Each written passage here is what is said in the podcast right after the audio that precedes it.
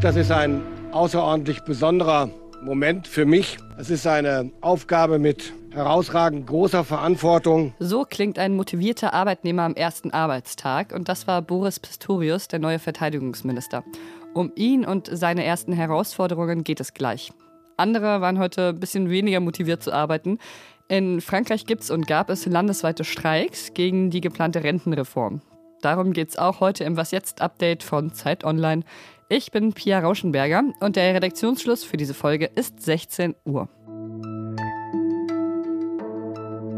Wenn jeder Tag so aufregend wie der erste wird, dann wird das ein ziemlich spannender Job für Boris Pistorius als neuen Verteidigungsminister. Er wurde heute vereidigt. Er wurde vom Generalinspekteur der Bundeswehr Eberhard Zorn empfangen und danach hat er gesagt: Die Bedeutung der höheren Sicherheit ist eine andere als noch vor einem Jahr. Deswegen geht es jetzt darum, die Bundeswehr jetzt und schnell stark zu machen. Es geht um Abschreckung, Wirksamkeit und Einsatzfähigkeit. Und es geht bei all dem jetzt vor allem darum, weiter die Ukraine zu unterstützen, eben auch mit Material aus der Bundeswehr. Es gibt nicht viel Zeit für ihn, sich einzulesen in seinem neuen Feld.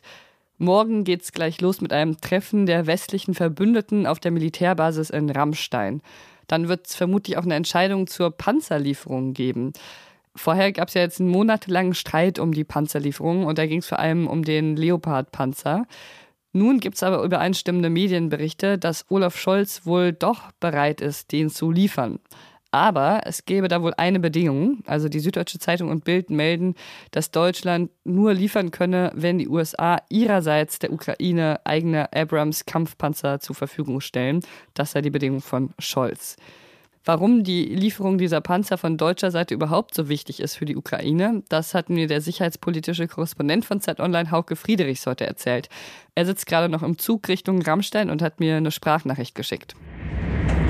Es kommt auf Deutschland an bei der Weitergabe von Leopard 2 Kampfpanzern an die Ukraine.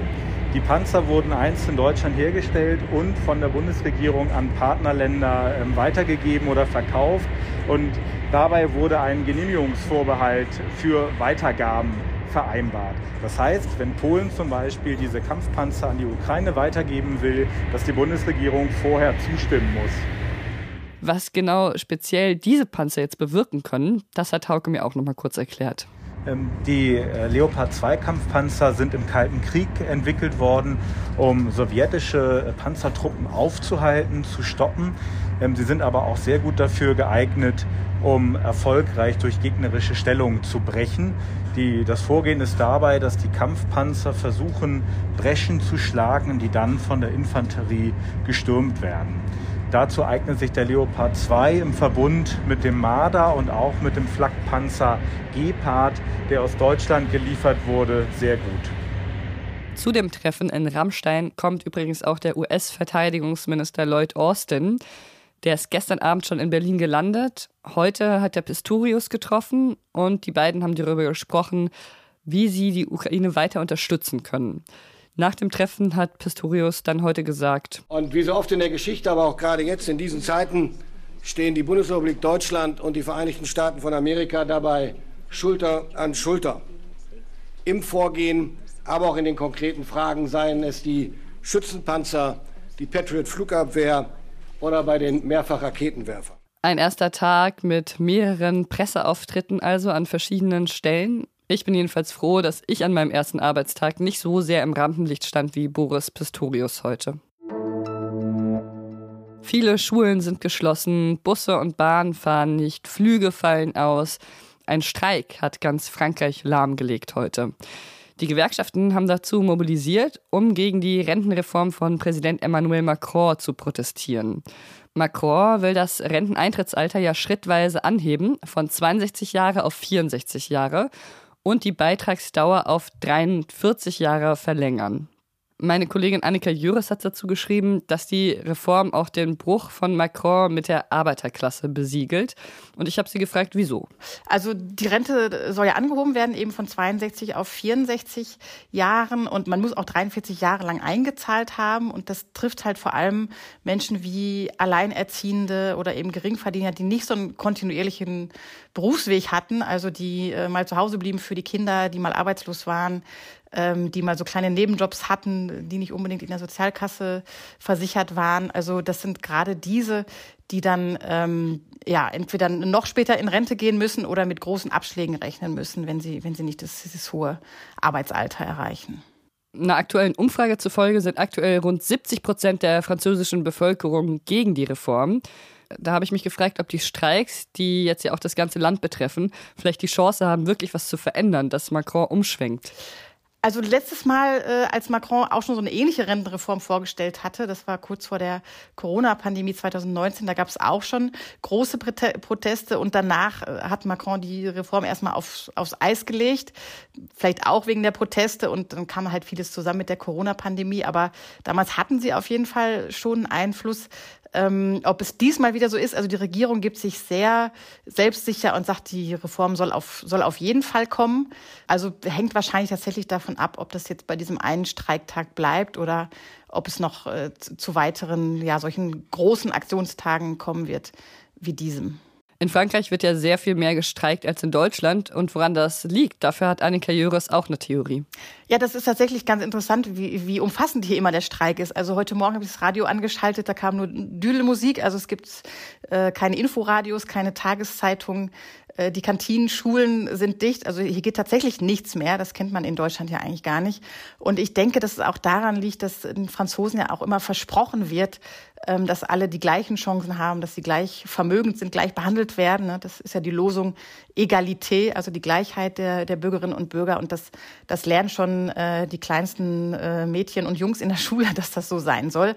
Und entsprechend groß ist natürlich auch der Anspruch, dass das umgesetzt wird. So, und wenn das nicht passiert, was diese Rentenreform offenbar nicht tut, dann ist eben die Wut auch größer und auch die Idee, dass man sich das nicht gefallen lässt. Und eigentlich denkt man doch, diesen Anspruch dürften alle Menschen weltweit haben.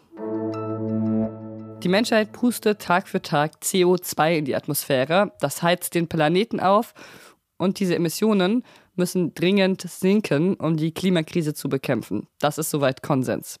WissenschaftlerInnen aus den USA, aus Großbritannien und aus Deutschland haben jetzt untersucht, wie sich CO2 wieder aus der Atmosphäre holen lässt und vor allem auch, inwieweit solche Methoden schon angewendet werden. Ihr Fazit ist, es ist dringend nötig, CO2 aus der Atmosphäre zu holen, damit man eben auch noch die Pariser Klimaziele einhalten kann. Heute passiert das aber fast nur durch konventionelle Methoden, wie zum Beispiel durch Aufforstung. Sie sagen aber, dass es auch andere, neuere Methoden braucht. Die Wissenschaftlerinnen haben aber auch davor gewarnt, dass man diese Techniken als Alternative zu ambitioniertem Klimaschutz sieht. Den braucht es nach wie vor. Also wenn wir weniger CO2 in die Atmosphäre pumpen, müssen wir es natürlich auch nicht wieder rausholen. Was noch?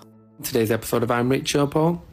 I went out there and bought some expensive designer strawberries. Ich bin reich, du bist arm. Ist eine Art Serie von Videos vom TikToker Shabazz Sass. Look at the size of these beautiful red strawberries. In dieser Serie schaut er Videos von Menschen auf TikTok und Instagram, die mit so ihrem poschen Lifestyle angeben. Zum Beispiel eine Frau, die eine Packung sehr teurer Erdbeeren auspackt. Each strawberry in this pack is worth £10 and I've got 8 of them. And I know you're probably wondering, what do these strawberries do? Well, nothing, they're just strawberries, innit? But I've got money, so I can afford to waste it on these strawberries. Oder ein Video aufgenommen in einem Sterne-Restaurant, wo ein Dessert aus Luftblasen serviert wird. This dessert probably costs more than your grandma's pension. And all it is bubbles of gas. Er kommentiert die Videos und macht damit eben auch ihren Subtext deutlich. Und der Subtext ist meistens, schau mal, was ich mir alles leisten kann. Und du nicht. You can't even afford strawberries from Aldi, let alone these expensive designer strawberries. Und ja, was soll ich sagen? Es tut irgendwie gut, das zu sehen, weil Leute, die mit ihrem poschen Lebensstil auf Instagram angeben, es auch einfach verdient haben, dass man sich ein bisschen über sie lustig macht. Das war's für heute mit Was jetzt? Morgen früh landet Roland Judin wieder in ihrem Feed. Dann spricht er darüber, wie Russland auf die Panzerlieferungen reagieren könnte. Haben Sie Sorgen oder Kummer? Wir haben keine Nummer, aber eine E-Mail-Adresse, wasjetzt@zeit.de. Für Feedback, Fragen und alles Weitere. Ich bin Pia Rauschenberger. Machen Sie es gut. Isn't it wonderful being rich?